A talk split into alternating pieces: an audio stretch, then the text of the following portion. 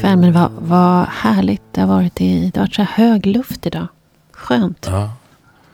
Men du Ja. fortsätter att, att bada, har jag sett. Ja. Vinterbadare. Är- Nej, nu är det inte vinter. Det höstbad. Men det är ganska kallt fortfarande i vattnet. 12 grader kanske. Mm.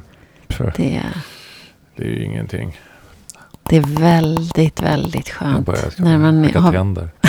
Och jag hör det. det är lite samma känsla som efter en yogatimme. Alltså, Mm. hmm. Men det går betydligt snabbare att få den känslan. oj, oj, oj. oj. Mm. Där ser man. Mm. Du var inne på mörker förut, apropå det här med, med hösten. Och, vad, Mm. vad är det med Vårt mörkret? egna mörker. Ja, var det vårt egna mörker? Var det inte... Nej, det var du som faktiskt var inne på det. Du sa ju, det var ju ditt eget namn, mörker sa du. Ja, Mm. alltså du skyller på mig nu. Mm. ja, vi pratade om gränser. Jag tycker det är intressant att eh, jag har hängt på utbildning hela dagen idag. Mm. Eh, och den utbildningen handlar om att hitta kreativa metoder när man har handledning eller grupputveckling. Mhm. Och eh, då att leda sådana övningar handlar väldigt mycket om att gränssätta. Mhm. Eh, och att sätta gränser för andra. För att kunna, ja men dels att alla ska få talutrymme men också att man ska hinna med. Och samtidigt som man vill att människor ska dela med sig och få nya upplevelser och komma i kontakt med sina känslor så ska man samtidigt gränssätta. Det är en jädra svår balansgång faktiskt. Mm. Att hitta den balansen. Och då tänkte jag också på, på mina egna gränser och, och vad händer med mig när andra gränsar mot mig och Mhm. vad händer när jag tvingas gränsa mot andra. Mm. Det kan vara rätt klurigt. Ja, alltså det är ju att gränssätta är ju verkligen en konst. Mm. Det är eh, den är både, det handlar ju, det handlar ju om någon slags eh, eh, integritetshygien. Mm. Eh. Verkligen. Ja.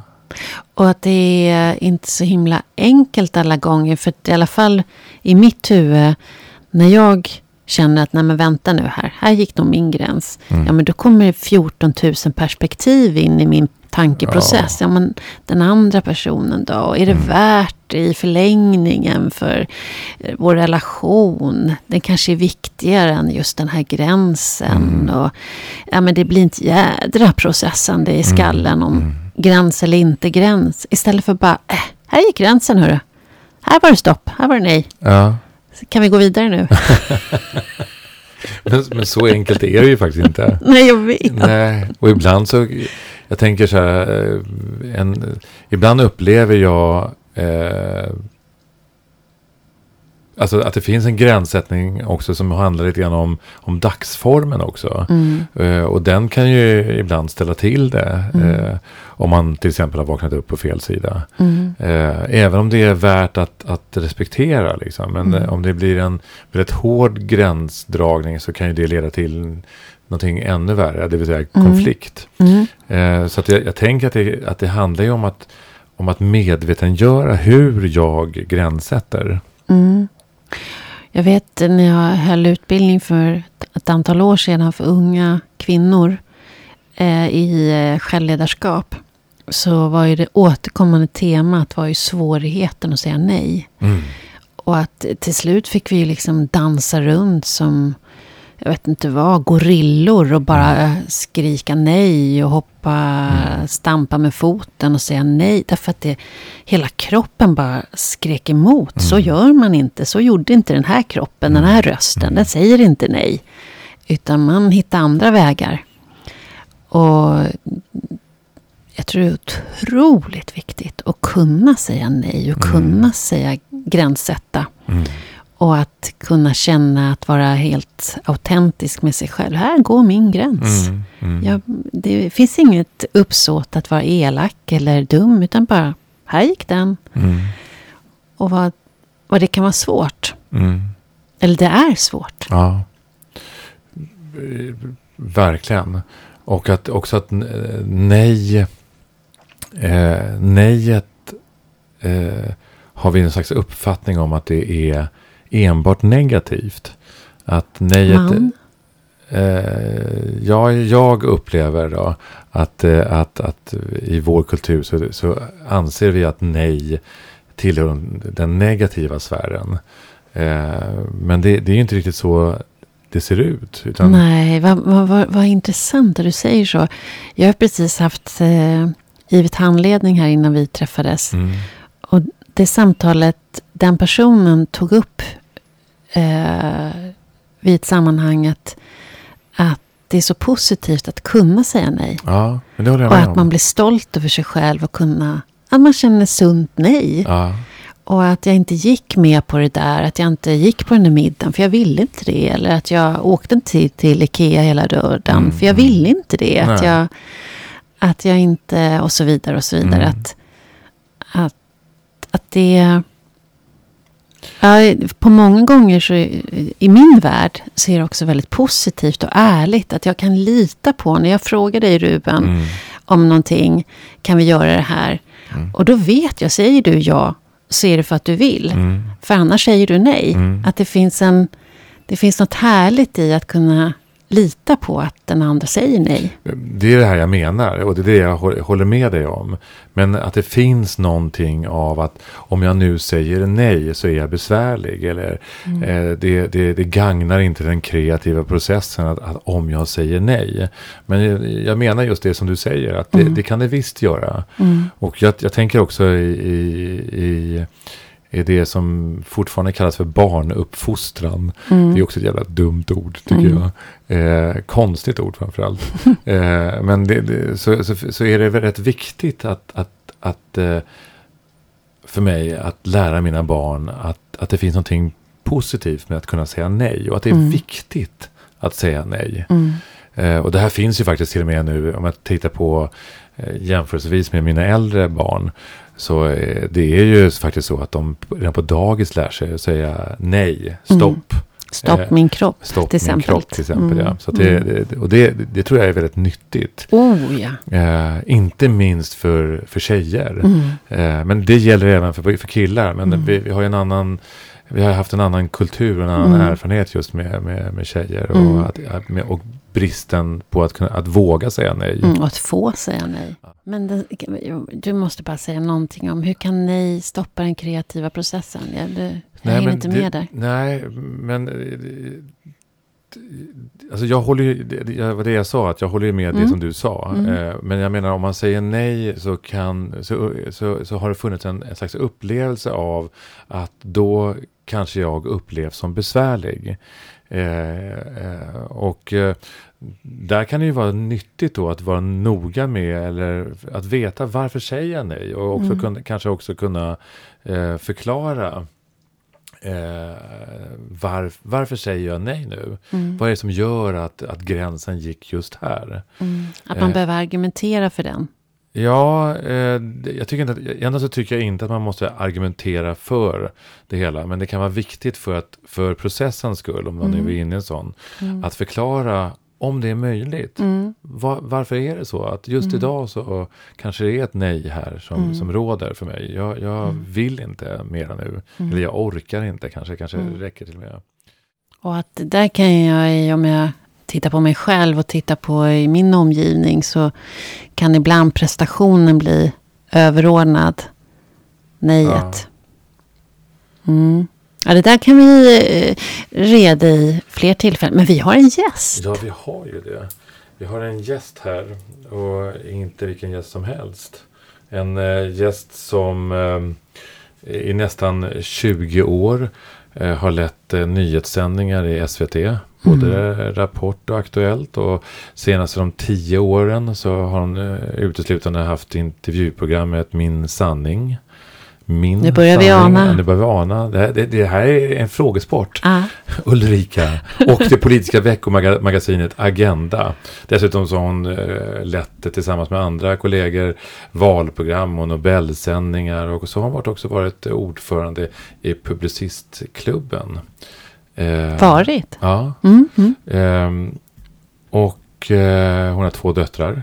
Mm. Hon har ett litet barnbarn, en hund. Undrar vad det är för hund. Ja, jag har ingen aning. Eh, och så har hon även eh, varit, har hästar varit en stor del av hennes liv. Ruben, vem, vem, är hon? Ja, vem är detta? Ja. Säger du? Kan hon heta Hedemo? Ja, Anna i förnamn. Mm. Jag går ner och hämtar henne. Gör det.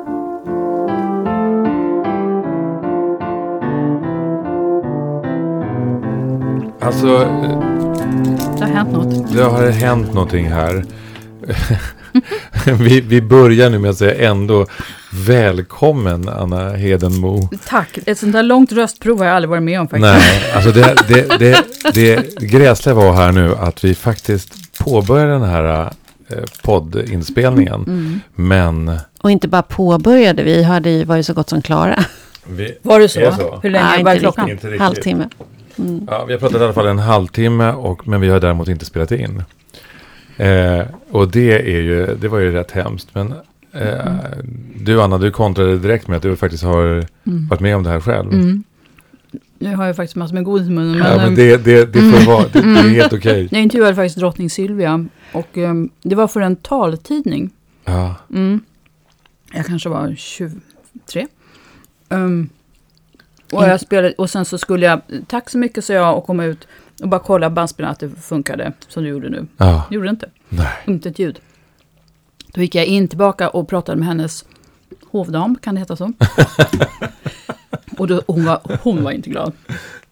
Hörde Silvia det och sa, men självklart, självklart vi tar om det. Ja. Ah, Mm. Proffsigt. Mm. Ja, Där- men Och du är lika proffsig. Sen dess är jag ett fan. ja. Och du har också varit med om det? Ja, jag träffade, eller skulle träffa Anders Danielsson. Eh, som, han är nu, eh, vad heter det, landshövding heter det i Göteborg. Mm. Och har varit eh, GD för Säpo och Migrationsverket och sådär. Och han skulle ha med en bok som jag skrev och det var väldigt bökigt att få ihop den här tiden. Hans agenda var fullproppad. Och så kom jag äntligen få en tid att kom, åka ner till Göteborg. Och vi hade ett jättefint samtal Mm. i en och en halv timme. Och så åker jag hem och ska lyssna och så är det inget inspelat. Jag vet Mm. inte vad jag har gjort för fel. Och så skriver jag eh, till hans sekreterare, jag är jätteledsen. Eh, går det att göra någonting? Ja, så efter mycket om men, ja men vi kunde ses i Almedalen. Absolut, glad som en lärka är jag. Eh, vi ska ses i Almedalen. Finns inte ett rum att boka upp någonstans att Mm. kunna sitta. Det är fullt precis överallt. Så att vi får sätta oss eh, på ett hotell. Eh, mitt i hotellfoajén. Eh, och det går ju inte att sitta där och spela in något samtal. Men det ordnade hans personal. Det blev väldigt tomt omkring oss. Ja. Och så kunde vi ha det där. Nej, det var då han var generaldirektör för Säpo.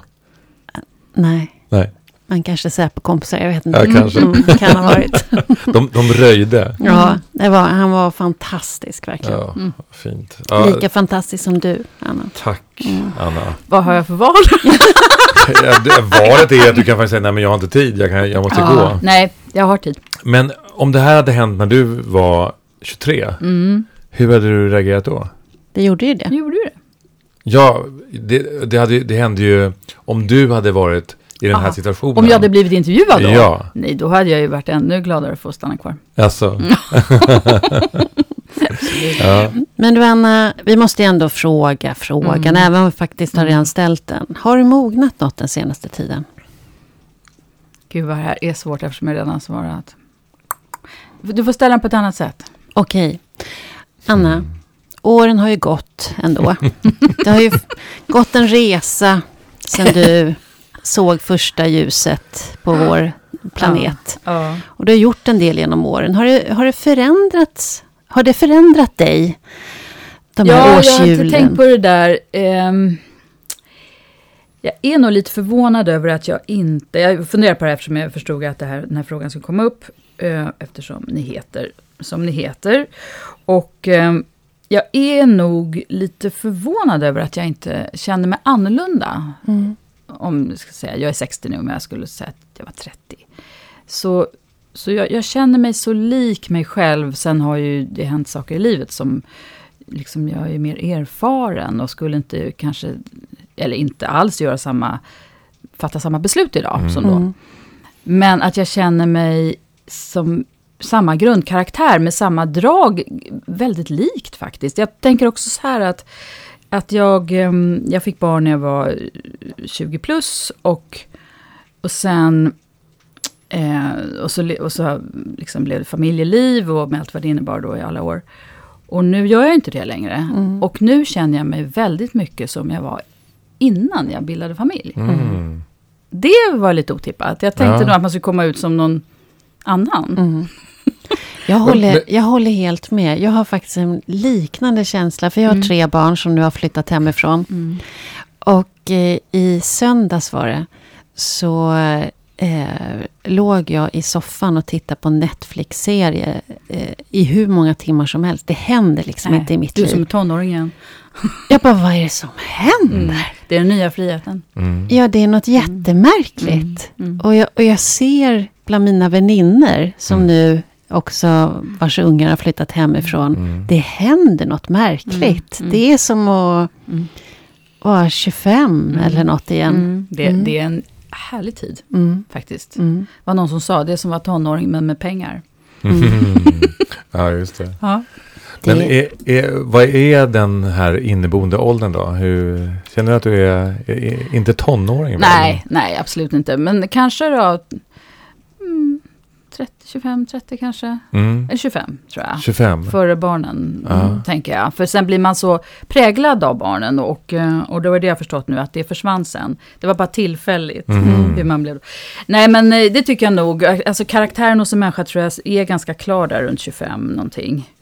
Eh, och, så, och så tror jag det var för mig att jag känner, att jag känner igen eh, jag känner, väl, jag känner mig väldigt lik mig själv som då. Mm. Mm. Men när du möter olika människor, om vi nu pratar mognad eller vuxenutveckling eller vad vi nu vill sätta för ord på det. Upplever du olika grader av mognad hos vuxna människor som du möter? Ja, det kan man ju lugnt säga. Och vad, vad, Ja. hur definierar du det när du, en som är, om vi nu tar en vuxen. eh, Mm. Jag tänker på det där på jobbet, för mm, i takt med att åren går nu så börjar jag ju tillhöra de äldre. Mm. Inte så sällan, inte så lite heller. Det känns verkligen att många är yngre. Och jag, det, alla är ju vuxna sedan länge. Liksom. Det var, jag, jag jobbar ju med människor som är, mm, ja en del är 30 och så 40 och 50 och sådär. Och eh, det är ju, det är ju skitbra att jobba med olika åldrar, verkligen. Men där är ju, där är ju situationer då man, jag kan bli påmind. Inte så mycket om mognadsfrågor utan mer erfarenhet. Att det finns människor från så här, nyhetshändelser så här, som de inte vet vilka de är. Mm. mm. Så, Mm. Och då upplever jag så här, oj, gud. Men vad, vi kan göra här, det är slags, eh, att vi kan definiera mognad här lite grann. Mm. Ja, För det är även trots vårt namn så är det inte så att vi har någon slags patent. Det är inte vår sanning här. Nej, nej, nej. Utan, utan eh, så, vad, vad jag hör lite grann är att du pratar om karaktärsdrag rätt, rätt mycket. Mm. Eh, och eh, någonting som sätter sig vid, kring 25 i, i ditt Mm. fall. Mm. Eh, och du känner igen det nu när barnen är utflugna Mm. och du får en större Mm. frihet. Mm. Men mognad, vad, vad, är, vad är det i så fall? Ja, det är inte jag som har fört in det på dagordningen, det är ju ni då. Ja. Så, att, eh, så det vet inte jag riktigt. Vad är mognad? Vad är Mognad är, mognad? ja. Nej men mognad är väl att tänka efter lite innan man pratar kanske. Okej. Det, och det kan inte jag alltid. Nej. Nej, där är jag ganska omogen. Ja. Eh, nej, jag, det är klart att jag är mycket bättre på det än förut. Det är ju en sak som jag har märkt att jag, jag, jag har liksom i många år var jag, jag kunde, jag kunde liksom inte hålla tyst om vad jag tyckte eller vad jag ville Mm. eller sådär. Där är jag ju mer nu, och det kommer ju med föräldraskap om inte annat. Mm. Att nu är det, nu är det andra som ska prata, nu Mm. backar jag. Mm. Ehm, så det kan jag... Och jag kanske också med din eh, yrkesroll. Ja, I och med att du eh, måste be behålla någon form av eh, ja, Ja, ja. neutralitet Ja, så just ändå det. en... eh, ja precis. Men, men jag menar, jag, jag kan ju ändå babbla på och, och säga, fast det finns en annan sida av saken. Ja, Du vet, att Ja, jag, kan, det, ju- jag kan ju alltid hitta ett skäl att babbla. absolut. Ja, Ja. så, eh, och, men, och, ja, jag vet inte om jag blir så mycket bättre på det, men jag, ibland kan jag faktiskt känna vad skönt att jag, att jag inte måste blanda mig i just det här. Det Mm. kanske är en sån grej, Ja. lite mognare. Så det, det, men det har ändå skett en... Det måste ändå ha skett en slags transformation sen du var 25 till idag. du vill det. Ja, Ja, det, det är väl klart. Och som sagt, eller det kanske det jag har sagt inte kom med. Men eh, det är svårt att se det där på sig själv. Ja. Det kanske andra skulle. Men eh, Det är flera av våra gäster som har sagt. det är det va? Ja, det är det. Ni, ni skulle inte... Ja. Ni, ni, skulle kunna, ni skulle kunna göra lite så här reksamtal innan. Bara ringa tre personer. så här, min syster, min exman, min... Vet jag. Ja. Och så här säga Har, vad... har det hänt något genom åren ändå? Mm. Nej, hon är likadan. Hon är likadan. Det har inte hänt någonting. Hopplös människa. Ja. Ja. ja. Ja. Men mognaden då, genom åren, har den ändå eh, kunnat fördjupas på det sättet att, att när du möter någon som, eh, eh, som du eventuellt blir upprörd över, Mm. eh, att du bemöter den personen på ett annorlunda sätt? Mm, det blir jag nog. Eh, tänker du jobbet eller privat? Eh, ja, alltså du får välja. För att Mm. eh, det, det privata... Nej, men privat, privat är roligare. Privat är... Jag kan nog fortfarande bli liksom jävligt irriterad människor som, som beter sig illa. Liksom. Mm. Det tycker jag kan ju vara rätt roligt att säga till, kan jag tycka. Mm. Ehm, När gjorde du det senast? Ja, det var någonting nu nyligen. Det var någon... Det var faktiskt... Jo, det var... Jag skulle gå och besöka en person och, och så ringde jag på ringklockan. Och då så kom det ut... Och det var en kvinna som hade kommit in samtidigt som jag i den här fastigheten med portkod och så. Och tittade sådär misstänksamt. Det var kort efter den här branden i Anneberg. Jag fick någon känsla att hon var orolig liksom. Och tittade, hon kände uppenbarligen inte igen mig. Ehm, hon tyckte att... Det tror du bara. Jaha, nej men jag tror faktiskt inte, då skulle hon inte betett sig så. Och hon stod och tittade på mig när jag stod och ringde på den här dörren. Och, och jag blev så jävla irriterad. Så här, Vad är det? Så jag. Ja, ursäkta, det är covid, sa hon då. Ursäkta? Ja, ja, och då skulle hon skulle gått ner till någon källare och, och tvättstuga och då tyckte hon att jag stod nära. Ah. Då blev jag så jävla irriterad. Då hade hon precis släppt på de här restriktionerna. Kan vi, kan vi tagga ner lite? Ja. Så, så kan jag bli lite Mm. irriterad. Ja. Men, men om du tänker på jobbet eller i intervjuer så är jag alltid väldigt förberedd och vet ungefär vad som ska komma. Och då Mm. tycker jag att blir det friktion så blir det ju intressant. Just det. Mm. Så det, det är ju bara det är bra ett plus. Söker du friktion då i de samtalen snarare då? Nej, men jag söker de gästerna. Mm. Ja. Ja. Eh, när vi... Eller friktion, är, jag jobbar ju med två program, Agenda och Min sanning. Och Agenda, där, där är ju hela tanken är ju konflikt kan man ju säga. Mm. Antingen så har vi två debattörer eller så är det någon som jag intervjuar. Då, då finns det ju eh, frågor att if, liksom saker att ifrågasätta. Mm. Det är ju själva grunden. När det gäller Min sanning så är det ju inte alls på det sättet. Men däremot så söker vi, vi håller på just nu och letar och frå, eller så bestämmer vilka vi vill ha med och fråga. Och så. Och eh, då, då är det viktigt att det inte bara är solsken i den här människans liv. Därför att vi pratar om smärtpunkter och att, det, att man vill... Eh, om man, det här är, det är en, en timme om en människas liv och bara solsken och räkmacka, det, det är inte så intressant helt Mm. enkelt. Mm. Och finns, dessutom, finns det sådana liv? ja, det, det har gjorts ett Min sanning om en sån människa. Jaha. Och det brukar vi använda som ett... Jag kommer inte säga vem det är. Okej. Och ehm, eh, då, ibland när vi pratar om något namn som riskerar att hamna där säger vi, Okej. påminner vi om det. Ja, För mycket solsken. Mm, för mycket, För sol, mycket solsken. mycket solsken. Men menar, det är också det att man vill ju... Varför är det intressant att lyssna på intervjuer eller, eller så port, porträtt av människor?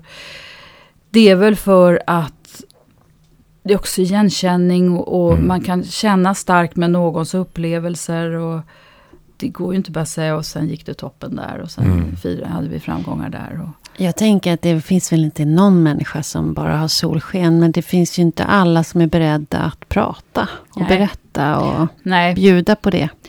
nej, fast det finns faktiskt människor som har ganska okomplicerade liv. Och som är förskonade. In, Säg att de har, menar, alla barnen är friska, ingen har dött i förtid, eh, yrket har varit roligt och framgångsrikt. De har haft hyfsat med, eller kanske bra med pengar. Ehm, sen så har det väl funnits säkert svackor i äktenskap. Eller, Men det gör man ju ingen stor affär av. Nej, vem har inte det? inte Liksom. något det är ingen grej, Nej, och sen så här, det, Mm. mm, Det är livet. det är livet. Mm. Och speciellt, men, men du har ju rätt. Jag menar, människor som gör, eh, till exempel skriver böcker om sina personliga kriser, de kriserna behöver ju inte vara värre än, än dina och mina. Mm. Men om man är beredd att berätta om dem på ett...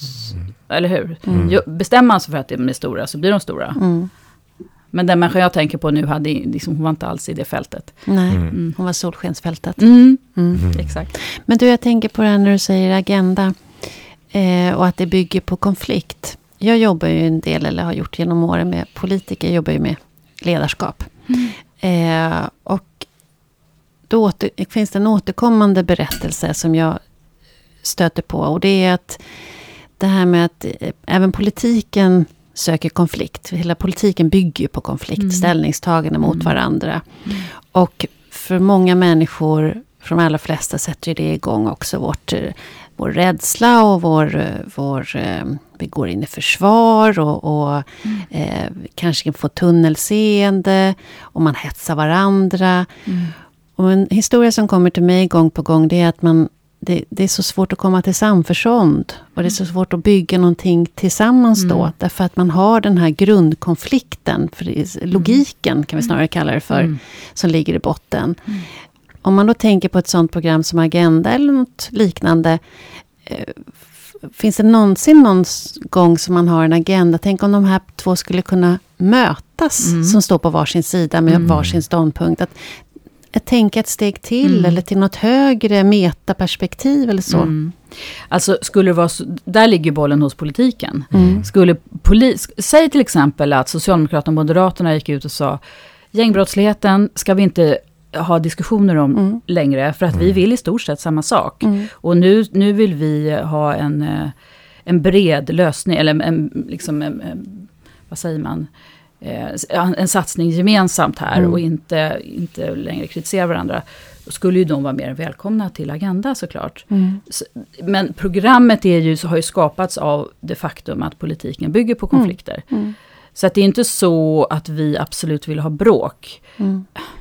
Alltså, kommer de att ha olika åsikter, då får det gärna märkas. Så Mm. kan jag säga. Men Mm. eh, annars blir det så misslyckat. Men, men ja, du förstår vad jag Mm. menar. Mm. Så att vi är ju en konsekvens av politiken som, där partiernas eh, existensberättigande på något sätt är ju att kritisera Mm. varandra. Mm.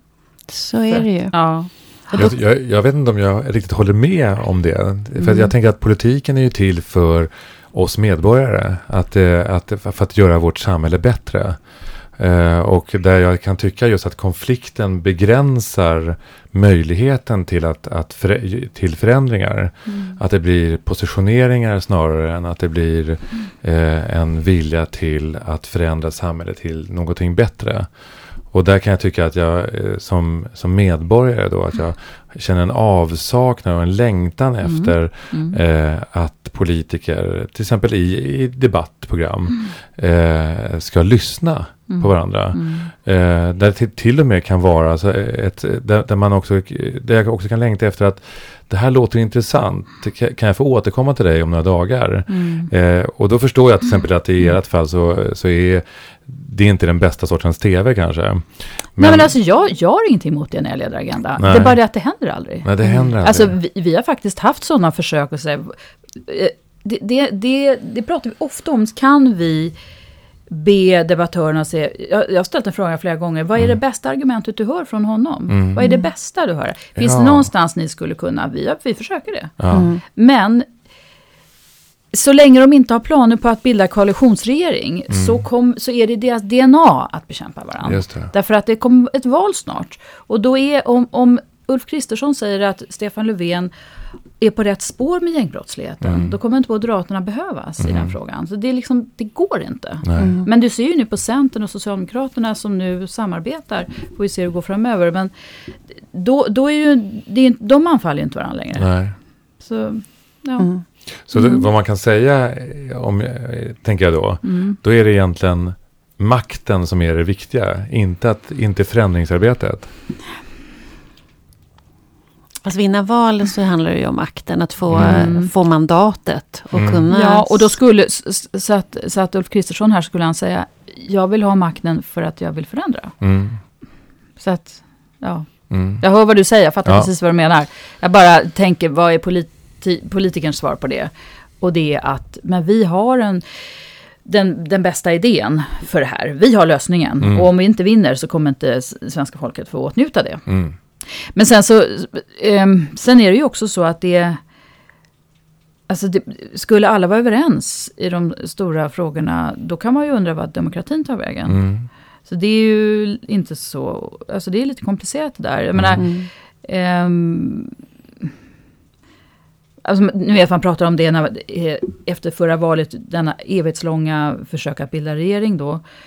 Och det fanns ju de som, det fanns ju några moderater som var ute och så här pratade, skulle man kunna tänka Socialdemokraterna och Moderaterna. Men de två stora statsbärande partierna skulle gå samman, då menar vissa då, nu har vi ju så många partier i Sverige i och för sig, men att det finns en risk att det blir ett demokratiunderskott därför att det helt Mhm. enkelt är jag menar, då, då gör de upp de stora frågorna och sen så de mindre partierna kommer inte kunna påverka det. Och då har vi inte den här möjligheten att med våran röst. Mm. Ja, så. Mm. Så eh, kan jag förstå det rätt att du menar också att, att konflikten är också en del utav eh, byggstenarna i vår demokrati? Att vi behöver konflikt för att upprätthålla demokratin? Ja, så är det väl. Eh, Det är väl liksom att ifrågasätta och, och, och absolut. Men, men eh, samtidigt så jag tror att du talar för många när du säger att man längtar också efter ett samförstånd eh, för att det blir eh, kanske mer gjort. Mm. Det tror jag, utan att ha det minsta belägg för det egentligen. Men jag tror nog när det gäller gängbrottsligheten så kan man uppleva det lite till mans. Mm. Ni pratar ju egentligen, alltså ingen vill något annat. Ingen. Nej, varför inte? Men det är så att säga, vi har mindre än ett år till val. Det finns inte Mm. på kartan att man skulle slå sig upp och säga så här, nu ska vi göra något gemensamt. För nu gäller det att, att vinna val. Mm. Mm. Jag tänker vi hade besök av Amanda Lind där för några veckor sedan. Och som då sa att eh, hon kunde nog märka att fler och fler politiker gick ut och po- till poddar. För där fick de prata till punkt. För att i debatten där måste man bli så tydlig. Mm. Ställa, ta ställning mot den Mm. andra. För att Mm. just för att kunna tydliggöra vad, Mm. vem som står för vad. Mm. Men att det fanns en avsaknad av att få Mm. fördjupa Mm. sitt resonemang. Mm. Det, det har jag tänkt på många gånger Mm. efter det. Att vad härligt skulle vara att få höra politiker inte ställa sig i debatt utan fördjupa ett, ett samtalsämne, Mm. tema eh, istället till exempel. Mm. Det, det finns ju... Ja, Prata mer om sin vision. Mm. Vi, vi gjorde ett sånt eh, program inför något val här. Jag kommer inte ihåg vilket val det var. Eh, där var det, alla partiledarna fick helt oemotsagda Mm. eh, prata om sin vision. Det var inte, kanske var 20 minuter eller någonting sånt. Mm. Ganska långt faktiskt i tv. När, Mm. när ingen säger hur menar du? Eller, det är väldigt stor risk att det blir Ja. flummigt faktiskt. Ja. Och icke konkret. Så kan man säga, pratar man visioner så måste man få vara lite luddig i kanten. Mm. Det kanske har sin plats, men jag vet inte hur bra det där blev, ärligt Mm. talat faktiskt. Ja, mm. Mm. jag, vet, jag förstår vad du säger. Men då är det bra att poddarna finns. Mm. Ja, Hon var ja, ju här. Ja, Mm. absolut. Måste ni balansera det nu med en höger? Eh, nej, vi har inga sådana krav. Eh, alltså som ni på SVT Nej, har. nej, nej. Men känner ni i era hjärtan? Ja, men jag pratade faktiskt, vad står det om religiös... Vi hade ju mm, en eh, biskop här. Mm. Och då pratade vi om vi kanske behöver ha andra religiösa samfund. Ja. Så i det Mm. sammanhanget har vi faktiskt haft den, Ja. det, det Ja. resonemanget. Jag säger inte Men- att ni, jag bara undrar hur ni tänker. Men vi har haft andra politiker här. Vi har Ja. haft eh, Abir Al-Salani Ja, till exempel Centern, från, ja. från, Centern. Och, så att det, då det, så. det finns en slags Nu balans. är de då i och för sig på samma sida. Precis.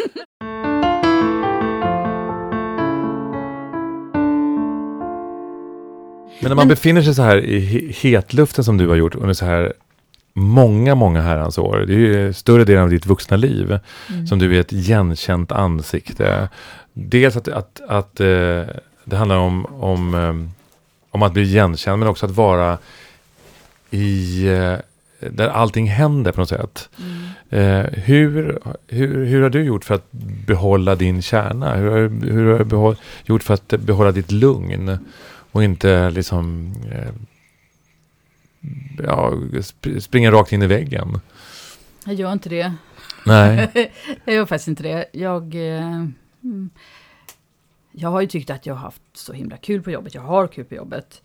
Eh, och sen så har jag haft en stor, liksom, en stor del av livet utanför jobbet med familj och djur och, och stort umgänge och sådär. Så att det har, jag, jag har aldrig varit den som har känt att jobbet har slukat mig.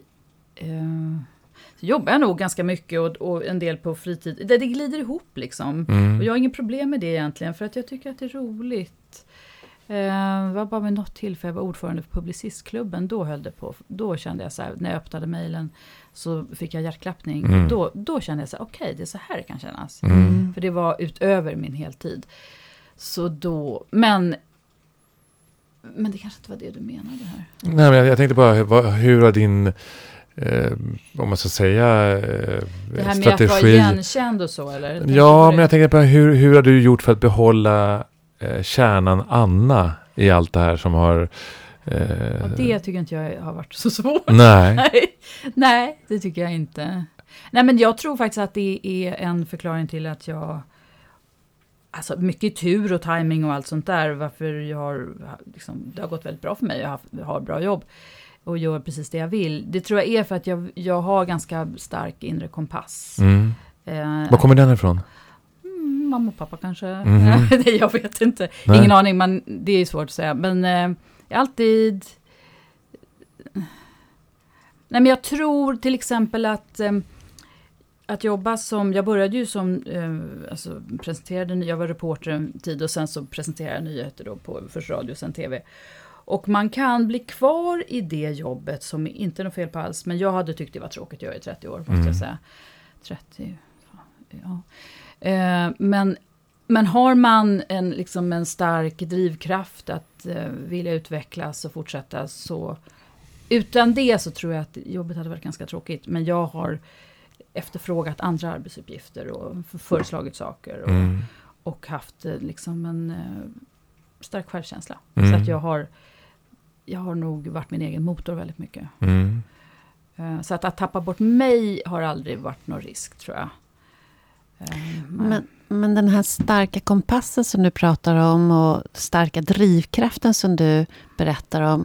Har den krockat med ditt långa liv på SVT och att vara neutral och att vara eh, det som ingår i ditt uppdrag, Mm. att inte ta stark ställning i några politiska frågor Mm. eller så. Har det, har det funnits en konflikt däremellan?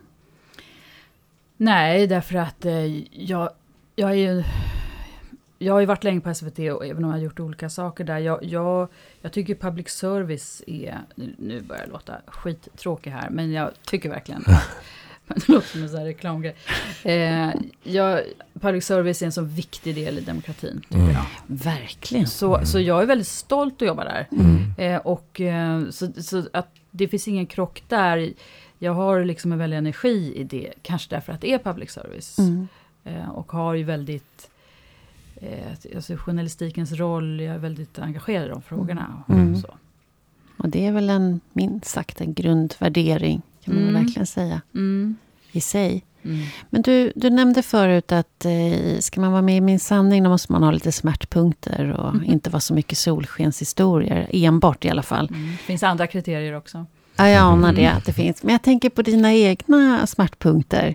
Om du skulle bli intervjuad i Min sanning och man skulle titta på karaktären Mm. du, så ska hon vara med här? Vad hennes, vad, vad hittar vi Så hennes smärtpunkter? Inte? Nej, Är det för mycket solsken? alldeles för mycket. För mycket solsken eller är du för luttrad journalist nu? Ja.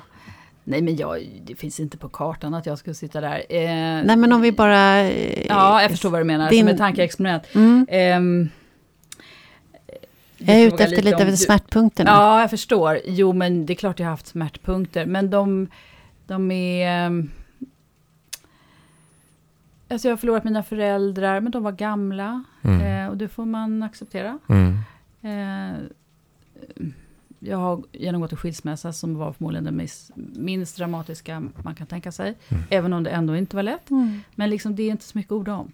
Vi är jättegoda vänner och Mm. vi delar landställe och vi träffar barnen ihop. Numera ett barnbarn också. Mm. Så... ehm, eh, Så om du skulle Ja. intervjua dig själv i Min sanning, Ja. vad hade du tagit sikte på? Vart hade du... Ja, fan, det hade blivit jätteknepigt. Det hade nog varit den, den här... Uh... Du hade inte blivit utvald? Nej, jag hade faktiskt det hände, nej, nej, det är för mycket räkmat. Nej, det är för mycket, det är för solskenligt. Mm. Ja, här, nej, jag här hade- går det inte. Jag hade inte det. Hade inte det. Eh, sen så, sen, jag har ju ingen emot liksom att ta plats och prata och så, men jag, jag har inget behov av att höja mitt liv eller mi, liksom mig Mm. så.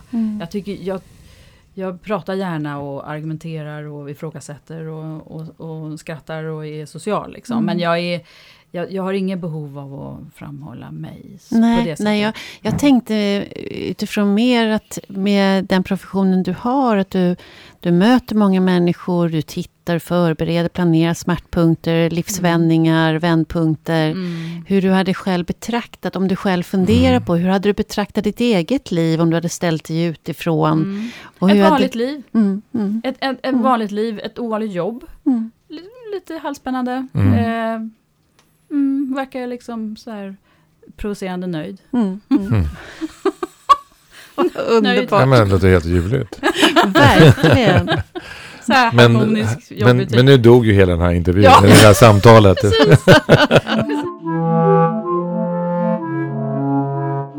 Men när, när, när du kom på att vi inte hade spelat in, Ja. hade vi börjat prata om djuren. Ja, precis. Ja, ska vi tillbaka nu då? Ja, men det, det tycker jag, för Ja. det, det ligger där lite grann. Därför jag tänker att, att en del av din gärning handlar ju väldigt mycket om att prata och att eh, utforska och, och att förstå. Mm. Och så har du en annan sida där du har umgått väldigt mycket med hästar och Mm. med hundar. Mm. Mm. Vad, vad är det för någonting? Nej, Men jag tänker nog att det är väldigt skönt för att, för att det är tyst med djur. Att det är Mm. liksom en helt ordlös kommunikation. För det mesta i alla fall. Eh, Det tycker jag är härligt. Och sen är det lite olika. Jag och mina, döt- mina döttrar hade hästar förut. Och det, där är ju den stora saken att det är så mycket fysiskt. Det är så mycket Mm. jobb och det är så mycket... Att rida är ju en, Det finns ju några som går runt och tror att det är bara att sitta och åka med. Mm. Det är ju inte det. Um, är någon av er som rider? Min familj rider Ja, och jag är mera kofösarryttare. Ja. Ja, ja, men då fattar ju du. Ja, ja, verkligen. Det är liksom otroligt fysisk grej. verkligen. Och det är så skönt tycker jag. Överhuvudtaget tycker jag djur är, det handlar mycket om det här, liksom de här gru- basbehoven. Liksom motion, mat, vatten, sömn. Mm. Eller hur? Det är så här rent på Mm. något sätt. Mm. Sen är älskar jag att prata som ni hör. Men, eh, men jag tycker också väldigt jag kan njuta av där det är tyst och jag inte pratar och vara det här ordlösa. Mm. Eh, som min hund August, eh, dvärgschnauzer. Vi, eh, vi har en skön ordlös kommunikation. Mm. Mm. Underbart. Mm. Vad, har du för ras? Eh, en blandning mellan schäfer, labrador och golden retriever. Oj, en stor. Ja, väldigt stor Ja. den. Mm. Ja. Mm. Mm. Jag hade en labb förut. Hon fäller så mycket hår. ja, väldigt mycket. Väldigt mycket. Men om man pratar om det här med kärleken till djuren. Hur, jag tänker, kärlek är ju ett begrepp vi brukar fundera över ur ett mognadsperspektiv också. Om det har förändrats genom åren. Alltså en syn på kärlek, ens upplevelse av kärlek. Oavsett vilken sorts kärlek. Hur, hur är det för dig? Har kärleken blivit intensivare eller eh, Oförändrat, oförändrat? intensivt tycker jag. Oförändrat intensiv. Ja, Mm. det är en sån grej som jag tycker är lik. Där, där känner jag samma, samma styrka som när jag var yngre. Mm. Det tycker jag. Men, men då fanns ju inte de här personerna som, som finns nu, mina döttrar och Mm. också ett barnbarn nu sedan ett halvår. Och det är ju, den kärleken är ju bortom ord, Mm. eller hur? Mm. Det är ju, ja, men det är ju så fruktansvärt underbart liksom, Mm. med de, barnen, Mm. Mm. tycker jag. Hur var det att bli mormor? Overkligt. Mm. Overkligt. Eh, det, men jag tycker egentligen det var overkligt att bli mamma också. Det är Mm. lite samma sak. Det, kan vi någonsin förstå Mm. att det kommer människor ur oss? Mm. Eller hur? Mm. Det är så väldigt eh, ofantligt. Eh, nej men det är jätteroligt. Och hon är, den här lilla flickan, Lo som hon heter, hon är först, hon är först för ganska många. Så det är lite kö till henne. Mm. Mm, och jag är inte den som står... Liksom jag förs- nu vet jag inte om min dotter skulle hålla med mig. Men jag, jag vill inte vara den där som... ehm, Nej, men jag, jag väntar lite till Nina hör av sig. Och det gör hon nu ofta, så jag träffar dem jättemycket. Mm. Nej, det är väldigt kul, det är väldigt roligt. Och nu börjar hon ju liksom känna igen och ler när man träffas. Och så. Mm. Nej, det är fantastiskt. Mm. Mm. Hur har moderskapet då förändrats? Ja, Vad heter det? Moderskap? Ja, Mammaskap? Ja. Min eller? dotter. Ja, så, Ja. Nej, men vet du vad? Det var egentligen så jag tänkte svara från början. Ehm, för du frågar ju alla så här, hur är det?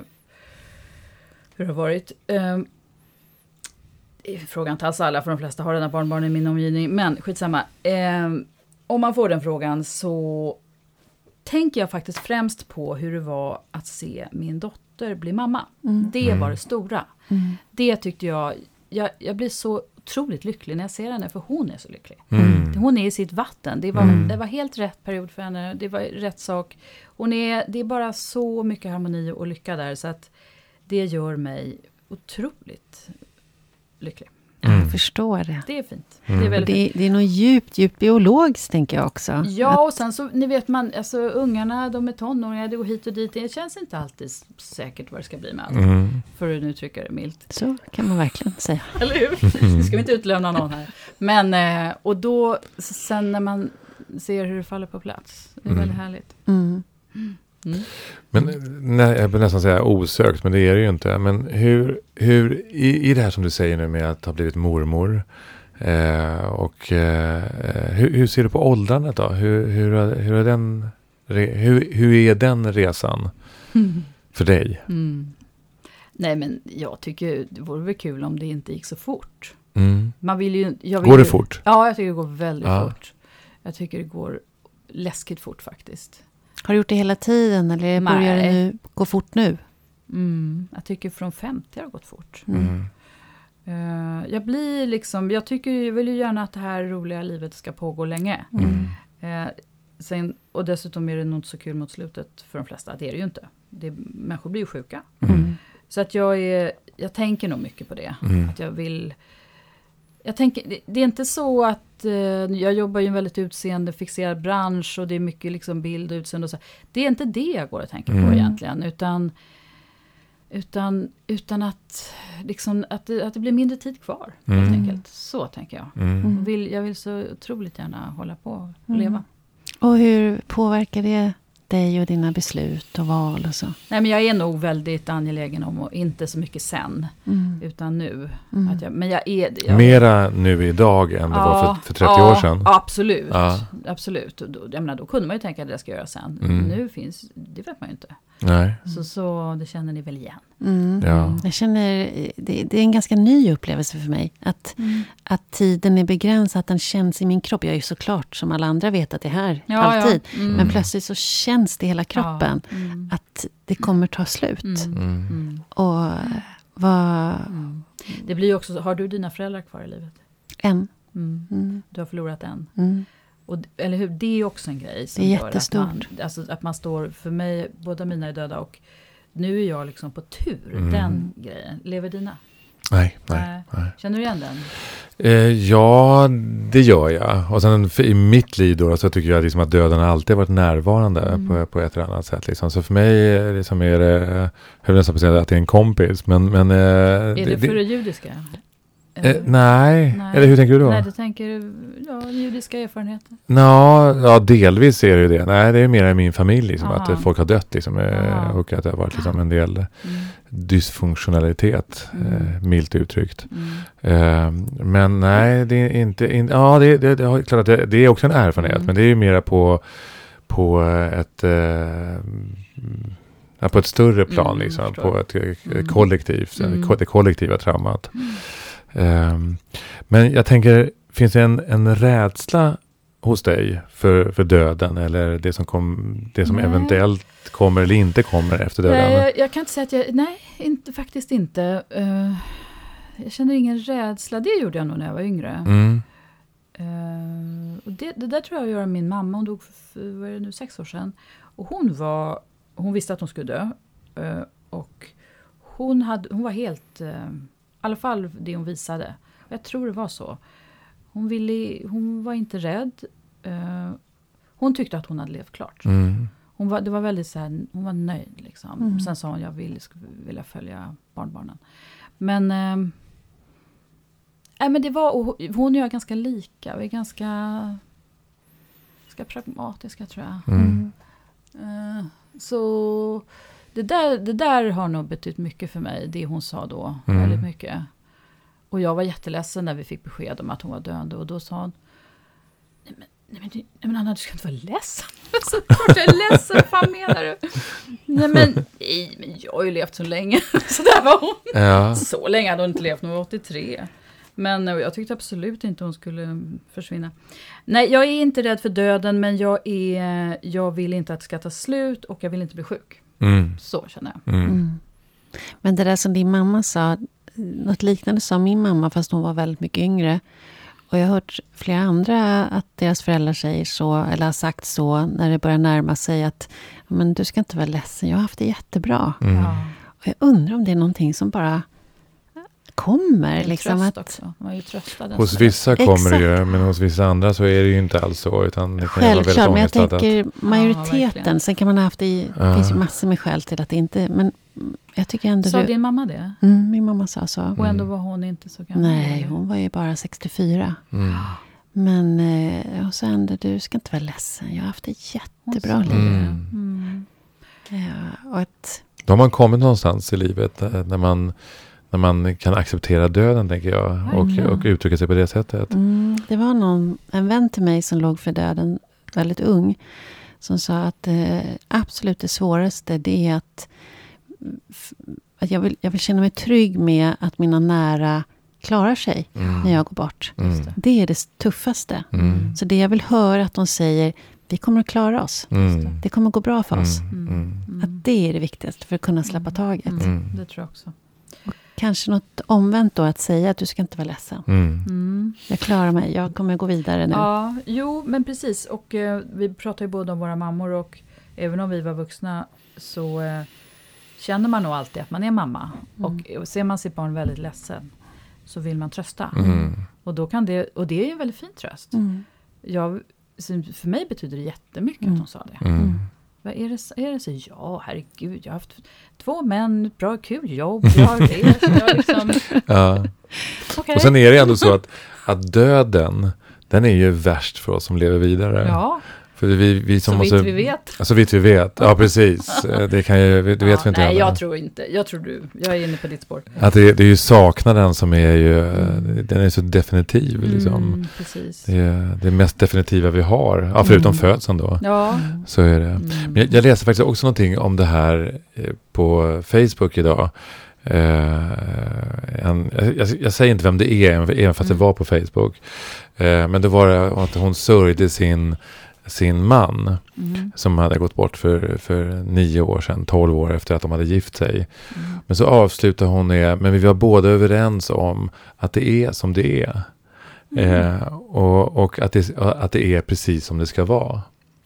Och det var också någonting liknande som din mamma och Mm. Ulrika sa och kanske också som din mamma. Det Vad fanns ett, betyder det? för mig betyder det, jag vet inte om det, jag, jag ska inte tolka, jag, jag tolkar det, det som jag läste då. Det var att, att de accepterade också livets gång.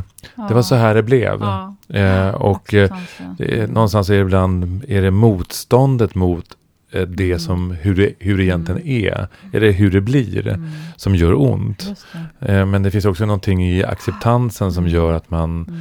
eller att vi eh, har lättare att släppa och, och Mm. ja, helt enkelt tror- acceptera. Ja, det tror jag också. Det tror jag också. Precis, det finns ju, många människor håller ju på mycket med, och då menar jag inte just dö, eller så här, det är orättvist. Ja. Varför jag? Varför han? Varför? Mm. Då tänker jag, ja, men vem då? Mm. Vem, om inte du? Eller vem ska, vad menar du? Ja. Nej, men liksom att man förväntar sig att livet ska vara Mm. rättvist. Jag förs- alltså, det är ju jävligt lätt för mig att säga, som då har jag precis sagt att jag har- det så bra. Men, men eh, jag menar inte, jag förstår att det kan kännas som man är väldigt drabbad, men, men livet är, alltså, det är ju inte så att det är någon som sitter och pytsar ut eländet jämt. Mm. Det är bara att titta sig om i världen, vi Mm. har det ju bäst på hela jordklotet. Verkligen. Mm. Varför det? Ja. Ja. det finns väl inget svar på. Jag råkade födas här. Ja. Ja, det, ja. Så det, det finns egentligen ingen rättvisa, säger du det? Det är klart att det inte gör. Nej, det gör det Det verkligen gör inte. ju inte det. Nej. Livet är ju inte sånt. Sen försöker vi ju hitta system och så, Mm. så att det, ska fördela det vi har. Ja, eller Mm. också jag menar politiskt och sådär. Mm. Mm. Om man nu tycker det ska vara rättvist. Alltså, vi försöker ju, men egentligen i livet, jag menar Vilks och två poliser som eh, dör i en trafikolycka. Saker händer, Mm. döden inträffar. Liksom. Mm. Det, man har ju så svårt att acceptera det, men det, så är det ju. Mm. Mm. Mm. Men jag tänker ofta på det faktiskt att vi Ibland så pratar vi, inte du och din familj uppenbarligen, men eh, många i, i vår rika del av världen och förskonade, fredliga framförallt, att döden är liksom som en sån här otroligt, en sån chock. Mm. Men för många andra folk är ju döden helt självklar. Mm. Den är Mm. normal. Liksom. Mm. Och den göms inte undan och sådär som vi kanske gör här. Mm. Så att vi, har ju, vi är ju så förskonade. Mm. Läste den här boken Tills alla dör Ja. i somras. Mm. Om de här ungdomarna i Järva framförallt. Diamant. Precis, Mm. det Han kommer hit. Mm. Mm. Det är min kollega. Mm. Mm. Mm. Eh, och det som var absolut mest smärtsammast, det tycker jag, det var ju att när han intervjuade de här 16, 17, 18-åringarna, att det var döden. Det, Mm. det var så självklart. Mm. Det kan hända imorgon. Det är Mm. inga konstigheter. Mm. Om jag le- lever eller dör i övermorgon, ja, det får vi se. Då förstår man Mm. hur den utvecklingen kan ske. Mm. När döden inte är så dramatisk. Nej. Mm. Mm. Den är, den, jag, jag tänker att den är dramatisk ändå, tänker jag. Men det, det, deras liv har ju tappat mening. Mm. Det, det är väl det som är skillnaden, tänker Mm. jag. Liksom när, när, jag, jag tänker att ja, vi måste acceptera döden, för det är ju en, det, det är bland de få sanningar som vi har att Mm. förhålla oss till. Men en 16-åring som inte är rädd att dö, eller som tycker att det, då har vi ju misslyckats med någonting Ja, i, i samhället. Och, och, Mm. Därför då, då, då har ju de tappat idén om varför det är så underbart att leva med alla Visst, visst. svårigheter. Mm. Anna, vi ska börja runda av. Eh, För andra gången. Mm. Vi kom aldrig till avrundningen sist. Nej, det gjorde vi inte. Och vi har en fråga som vi brukar eh, fråga alla som kommer hit. Vi, vi, vi vänder ju och vrider på det här med mognad och, och att växa. Och, och du eh, har ju i väldigt många år eh, arbetat med att förmedla nyheter, kunskaper, men kanske också i viss mån också en viss del av folkbildningen i vårt land. Vad tror du kan krävas för att en grupp ska utvecklas, alltså den kollektiva mognaden kan... vad tänker du kring det? Eh, hur, vad behöver man göra för att vi ska mogna? Vilken stor fråga. Ja. Jag dör. Vi måste smalna av den. Jag, jag klarar inte den där. Eh, Gör, då får du göra det. ja, då gör jag det rätt ordentligt. Mm. Eh, nej, men det, det som man, jag saknar, nu pratar inte jag om världsfred och så, för det kan jag inte ge mig in på. Men eh, överhuvudtaget skulle man ju önska, jag, nu ska jag inte bli som kungen och säga man. Ehm, Han säger vi. Nej, han säger man väldigt, Okej, väldigt mycket. Ja, han, väldigt mycket sånt. Ehm, nej, men att, att, eh, att verkligen lyssna, skulle Mm. jag säga. Mm. Mm. För jag tycker, eller dels att lyssna och dels att inte prata i så mycket klyschor. Jag tycker att det är så mycket... Jag är, det är faktiskt en sak som har hänt mig med åren, att jag, jag har tappat tålamodet med pratet som inte betyder något. Mm. Mm. Det här, liksom, och det tycker jag också tyvärr Facebook, alltså det är mycket, speciellt bland kvinnor, att du är bästa och vad vacker du är och bla, alltså allt det här jävla tokig. Eh, det, det är bara, eh, jag, jag skulle önska att man sa lite, jag, jag försöker faktiskt att inte säga saker som jag inte menar. Mm. Det, det är faktiskt en grej som jag håller mig i rätt mycket. Mm. Att eh, jag, vill, jag vill liksom säga det som, är, som stämmer. Mm. Du är sann. vill vara lite sann. Mm, det är faktiskt så. Det, det är en liten ledstjärna i mitt liv faktiskt. Att jag Mm. vill göra det som, som är, känns sant, det kanske är ett stort ord, men som stämmer liksom för mig.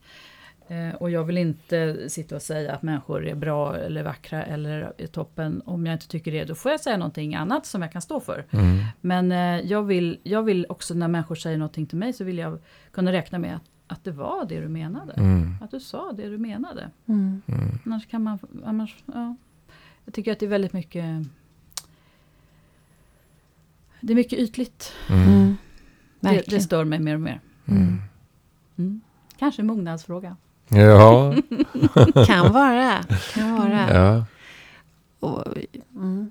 Fast jag tycker att det var väldigt spot on, liksom. Lyssnandet. Mm. Att det är så otroligt viktigt för att vi ska kunna komma vidare. Mm. Att det här, just det här samtalet som vi Mm. eh, är så förtjusta i och som jag an- anser också är ett slags redskap Mm. eh, för utveckling. Där ingår ju lyssnandet. Men det kräver också att den som då pratar försöker sträcka upp sig lite. Och inte bara babbla i klyschor. Liksom. Nej, nej, men jag håller med. Ja. Ja, För annars är lyssnandet inget värt. nej. Utan försöka visa sig också lite. Att vara, det är inte så farligt att berätta Mm. om sig själv. Mm. Man, kan inte, man ska inte berätta allt och man, man har massor med... Jag menar inte så, men, men att, att vara lite, lite genuin. Mm. Får förväntas lite sånt. Vad är ditt bästa knep för att komma förbi någon annans klyschor? Ja, det är inte så lätt. Mm. Det, det var en bra fråga. Hur gör man då? Ett sätt kan vara att börja berätta lite naket om sig själv. Mm.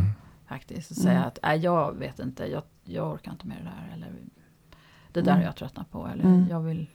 Ibland kan det få människor att byta spår. Mm. Eh, och säga okej, vi ska prata på riktigt. Jaha, Mm. okej, det hade jag inte fattat. Mm. Så det kan funka. Mm. Annars vet jag inte. Det så, vi inledde ju med att vi hade spelat in två gånger och att jag gjorde det misstaget med Anders Danielsson. Men han sa precis det, att han var 62 år när han förstod att ledarskap bygger på att sänka garden. Mm. Och att när jag sänker garden själv, Mm. då tillåter jag, eller då bjuder jag in till Mm. att den andra sänker garden också. Just det. Mm. Just det. Mm. Men det, det är viktigt att ledaren då börjar. Mm. Mm. Mm. Mm. Det är väldigt bra. Mm. Mm. Tack Anna för att du kom till podd Mogna. Tack för att jag fick komma och vara så länge. Ja, verkligen. Tack för ditt tålamod. Hej. Hej då! Tack, Anna Hedenmo. Tack Anna. Mm. Vad fick du med dig? Ja, men jag tänkte på det här när hon berättade hur de letade gäster till eh, Min sanning. Mm. Och att det inte fick vara för mycket solsken och att man letade efter smärtpunkterna. Mm. Mm. Jag började ganska snabbt att fundera över mina egna smärtpunkter. Mm. Men du har några, eller hur? Om du skulle intervjua dig. Men nu pratar vi om dig. Oj, det, Ja. det, gick, det var en snabb pingpongboll där. Ja, nej. Du sa, jag, du, du sa, du sa själv så här, jag, jag, jag satt här och funderade över mina egna smärtpunkter. Mm, och då tänkte jag på dina. Ja, men du ser hur det är inte alltid så lätt att vilja prata om sig själv. Men vad, vad har du för smärtpunkter? Vad, är- vad, Mm.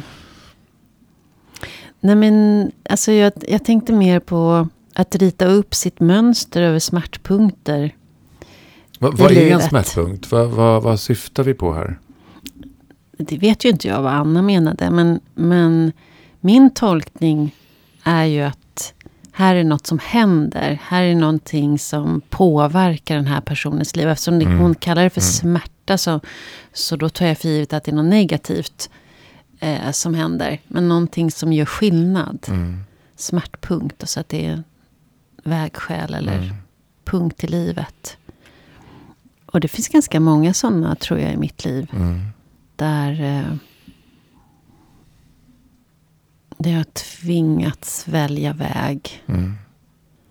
Um, allt ifrån kärleksrelationer som inte har varit bra. Mm. Eh, där... Eh, eller där... Eh, det funnits situationer där jag har sett att mina barn på farit illa. Där jag var Mm, tvungen mm. att agera och kliva in. Som har varit väldigt smärtsamt. Mm. Det har varit konflikter med några av mina släktingar som har varit väldigt smärtsamt. Mm. Ehm, jag har lämnat jobb hals över huvud Mm. och gått för dagen. Mm. Så- Så att jag tycker att nog det finns Ja. att plocka av. Ja, det gör ju det. Jag tänker att det är... Det gör nog det hos de flesta utav oss. Mm. Och sen kanske, kanske vi inte alltid har lust att prata om det. Absolut. Eh, Men oavsett om vi pratar om det eller inte så tänker jag mer smärtpunkter som fenomen liksom, ja. i, i människors liv. Mm. Men jag, det- vad som återkommer till mig hela tiden. Det är ju smärtpunkter är ett uttryck men också kris. Mm. Eh, och jag tänker då det här lite, lite slitna då att tecknet för kris på kinesiska är samma tecken som för, som för utveckling. Mm. Och eh, nu jag, kan jag ju inte kinesiska så jag kan ju inte garantera att det här är sant. Då, då, men vi har hört det några gånger. Min, ma- min mamma sa alltid till mig att eh, kris, kris och kaos är granne med Gud. Ja, och så är det ju. Eh, och jag tror också att, eh, att eh, vi pratar om kreativitet lite grann i försnacket. Liksom, och att i kaoset och, och även i krisen så, så finns det en slags kreativitet eh, och vägval Mm. som är viktiga. Mm. Eh, eh, men när man befinner sig mitt i en kris, mitt i stormens öga, då är det inte alltid lika roligt. Och det är inte, det är inte då vi ser eh, processen eller utvecklingen. Mm. Utan vilket, en kris kan ju vara också att man befinner sig och man står och stampar på ett och samma ställe under en, under en period. Mm. Och det kan ju vara väldigt smärtsamt. Mm. Verkligen. Jag har ett sånt här många år sedan som jag har ett minne av när jag sitter i min soffa hemma. Mina barn ligger i sin säng och sover. Det är mitt i natten. Jag har, jag tror om jag minns rätt, så har jag suttit uppe och jobbat. Det är därför jag sitter uppe. Mm. Klockan är tre sådär. Och jag är så fruktansvärt trött. Mm. Sådär in i själen. Djupt, djupt trött. Mm. Och jag inser att situationen som jag sitter i är, eh, den är inte bra. Mm. Jag måste se till att skapa någon förändring. Och samtidigt så ser jag ingen väg framåt. Jag Mm. ser inte hur jag ska skapa den här förändringen. Mm. Det här, eh, jag har varit med om, som de flesta andra, har jag varit med om svårigheter. Men just det här med att sitta fast, det är nog första gången i mitt liv som jag, och enda gången som jag har känt att den här situationen jag är i är Mm. ohållbar. Mm. Men jag har ingen aning om jag ska ta mig ur den. Mm. Eller vad, vad, vad är möjligt att ta sig ur. I alla andra situationer har du kunnat ta dig ur och har Allt. kunnat agera. Ja, jag är tillhör den där kategorin av personer som alltid har plan B, plan C. Oj, alltså även när du går in från början. Alltid. Oj, oj, oj, oj, oj. Mm. Det, Mm. det är ett slags Det säkerhetstänk. var en ny information. Ja. ja. Och när jag var yngre så kunde jag skämmas för det. Mm. Att jag tyckte att det var lite svekfullt. Att inte... Eller, och, och, och fegt. Att Mhm. inte våga gå all in i saker och ting. Mm. Idag kan jag mer se det som... Äh, det är lite sån jag är. Att jag, Men var kommer det ifrån då? Att du... Idag kan jag tycka att det är lite lustfyllt. Det ger mig nya Mm. idéer. Det ger mig nya möjligheter att se saker jag kan göra på ett annat sätt istället. Jag kan, Ja, men jag menar att äh, om, när du går in i en, en, en situation Mm. så har du alltid en plan B och en plan C också. Mm. Var kommer det ifrån? ja, från allra första början så har det nog med en, en otrygghet att göra. Mm. Att det har sitt ursprung i en otrygghet. Mm. Att jag... Eh, eh, ja, det har ju med säkert kontroll, Mm. känsla av kontroll. Mm.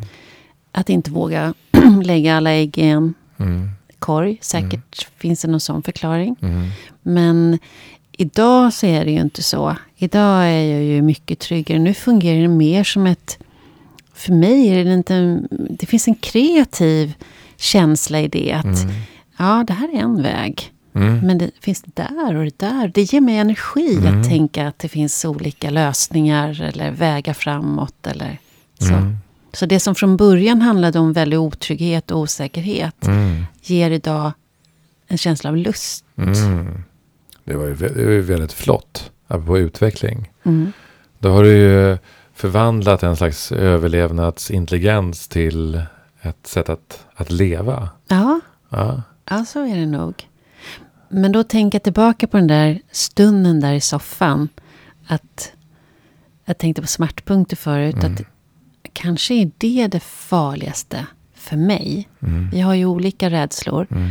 Men det här med att sitta fast. Att inte se någon väg framåt eller till sidan eller bakåt. Mm. Det är nog det absolut bland det smärtsammaste Mm. Mm. för mig. Det var en tanke jag fick. Ja. Det, det, det här var väldigt... Det var... Det var jag, jag, jag vill inte säga fint, för det är så... Men det var... Det var vackert, det du berättade nu, tycker jag. Vi, vi kan faktiskt sluta här, Mm. när, när det var så... Det, det här var matnyttigt och någonting vackert att tänka på, för mig. Och för, förhoppningsvis för våra lyssnare. Mm. Perspektiv. Perspektiv, ja. Mm. Tack Ulrika. Tack. Hej. Hej då.